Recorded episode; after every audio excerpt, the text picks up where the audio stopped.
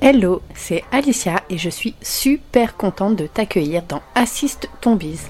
Ici, on met les mains dans le cambouis pour rendre l'entrepreneuriat plus facile et plus efficace. Ce podcast est ton allié pour démystifier la technique, les outils digitaux, l'organisation et la délégation. Mon objectif Te faire gagner du temps avec des conseils clairs et pratiques. Assiste ton bise, c'est comme une mine d'or, de conseils concrets pour booster ton activité. L'idée est née de mon envie d'aller plus loin que sur les réseaux sociaux et le podcast s'est imposé comme l'outil parfait pour atteindre cet objectif.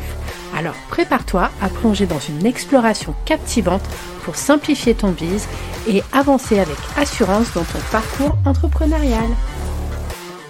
Hello, hello, j'espère que vous allez bien. Je vous souhaite à tous la bienvenue sur cet épisode numéro 1 du podcast Assiste ton bise. Aujourd'hui, on va aborder un thème que j'adore, les outils, et surtout un point très important, le comment choisir ces outils. Pourquoi je veux aborder ce thème? Tout simplement parce que c'est un casse-tête en général pour réussir à trouver un outil qui nous convienne, un outil qui nous plaise et sur lequel on arrive à rester un certain temps quand même, parce que l'idée c'est pas non plus de changer d'outil toutes les trois secondes. Donc, euh, du coup, on va aborder plusieurs petites astuces, on va dire, pour euh, faciliter le choix d'un outil en fonction de soi et de comment on travaille.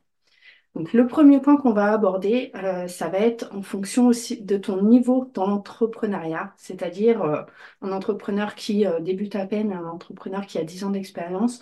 Vous n'aurez pas les mêmes besoins, du coup, vous n'utiliserez pas forcément les mêmes outils, puisque quand, par exemple, le CRM, en tant que débutant, il n'y aura pas besoin d'un CRM avec une capacité énorme et du coup, ça sert à rien d'aller se mettre le nez dans un outil avec euh, trois tonnes de fonctionnalités si c'est pour qu'au final, vous ne vous serviez que d'un quart des fonctionnalités. Je vois beaucoup de personnes qui disent oui, mais euh, plus tard, ça peut être utile. Oui, tout à fait, mais rien n'empêche de faire une migration vers un nouveau CRM au moment nécessaire. De mon côté, je préfère faire ça plutôt que de me retrouver avec un outil énorme où au final, je n'arrive pas à m'en servir parce que c'est trop poussé. Il y a trop de fonctionnalités, les fonctionnalités sont trop avancées. Donc, je préfère faire une migration plus tard, sachant que c'est quand même relativement simple de faire une migration d'un outil à l'autre. Donc, moi, personnellement, je préfère faire ça. Après, voilà, chacun sa manière de faire, mais c'est vrai que c'est un des points aussi qui peut vraiment aider à trier quand même en fonction des outils.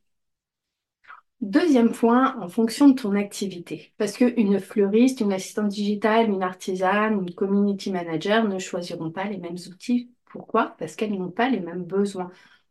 En tant qu'assistante digitale, je n'ai pas besoin, par exemple, d'un suivi de stock. Euh, en tant que fleuriste, je ne vais pas avoir les mêmes besoins que euh, la community manager, par exemple. Donc, ça sert à rien d'aller chercher un outil euh, qu'une artisane pourra se servir pour suivre ses stocks, etc alors que tu es assistante digitale et que ça ne te servira à rien. Peut-être qu'il y aura deux, trois fonctionnalités qui pourront être utiles, effectivement, mais ce sont sûrement des fonctionnalités que tu pourras trouver dans un outil qui te correspondra beaucoup mieux et qui te servira du coup beaucoup plus, puisque en général, on trouve toujours des outils qui correspondent relativement bien à ce qu'on a besoin dans notre activité. Ensuite, un autre point, faire la liste de ses besoins. Pourquoi? Parce que comme pour les premiers points, ça ne sert à rien d'aller chercher un outil avec 150 000 fonctionnalités si tu ne te sers que de 3. Donc, si tu as, par exemple, je prends l'exemple tout bête de Notion, euh, Notion, moi, je sais pourquoi je m'en sers. Je sais quels sont mes besoins sur Notion. D'autres personnes n'auront pas les mêmes besoins que moi et du coup ne s'en serviront pas pour la même chose. Donc, choisir son outil aussi en fonction de ses besoins et pas en fonction des besoins des autres ou parce que Pierre-Paul Jacques l'a utilisé euh, pour son entreprise alors qu'il n'a pas du tout les mêmes besoins que toi, aucun intérêt, clairement. Donc, troisième point. Quatrième point, attention, le budget. Pourquoi j'aborde le budget? Tout simplement parce que effectivement, quand on démarre, on n'a pas le même budget que quand on a 10 ans d'entrepreneuriat. Premier point. Et ensuite, autre point et petit bémol que je mets en place, c'est attention.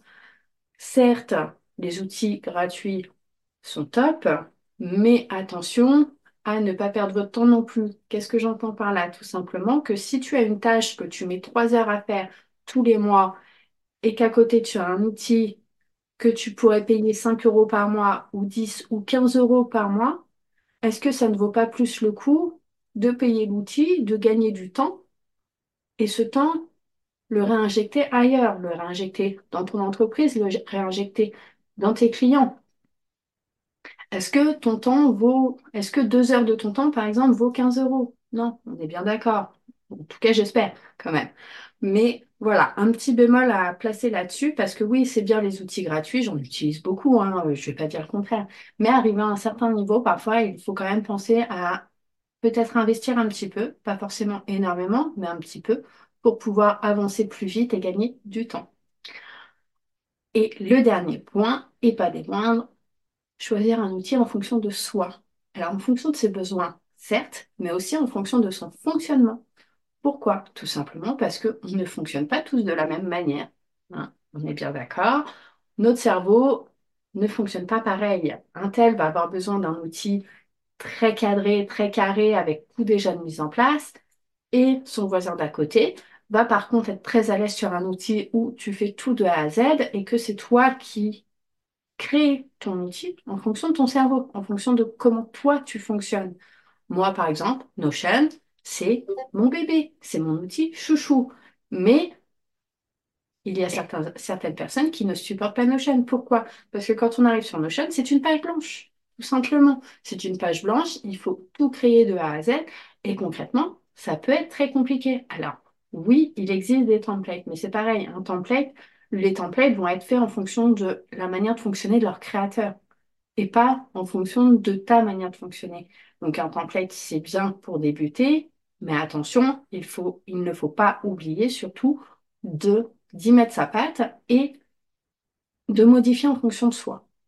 Après, si on ne sait pas comment faire, c'est plus compliqué. C'est pour ça que ces personnes en général, je vais plus les diriger vers un outil euh, tel que Asana, par exemple, où tout est déjà mis en place et après, il n'y a plus qu'à euh, rentrer tes informations, tes données, etc.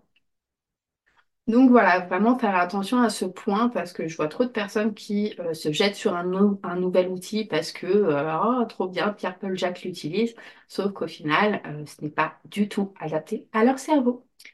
Donc voilà, euh, petit récap, du coup, on fait attention en fonction de son niveau dans l'entrepreneuriat parce que les besoins ne sont pas les mêmes.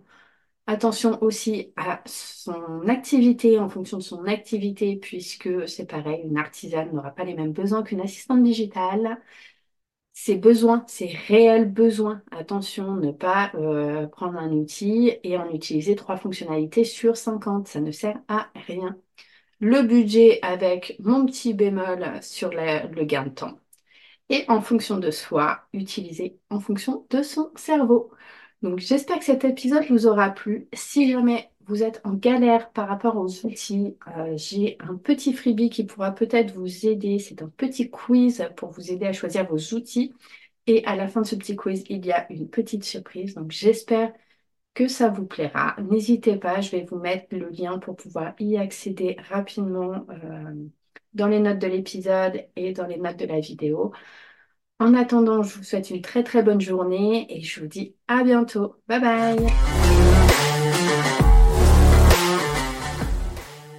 Et voilà, c'est la fin de cet épisode de Assistons Biz. J'espère qu'il t'aura apporté des idées lumineuses et des astuces pratiques pour booster ton activité.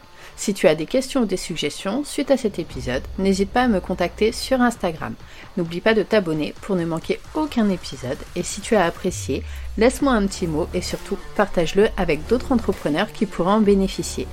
Merci infiniment d'avoir écouté, prends soin de toi et à très bientôt pour un nouvel épisode d'Assistant Bise.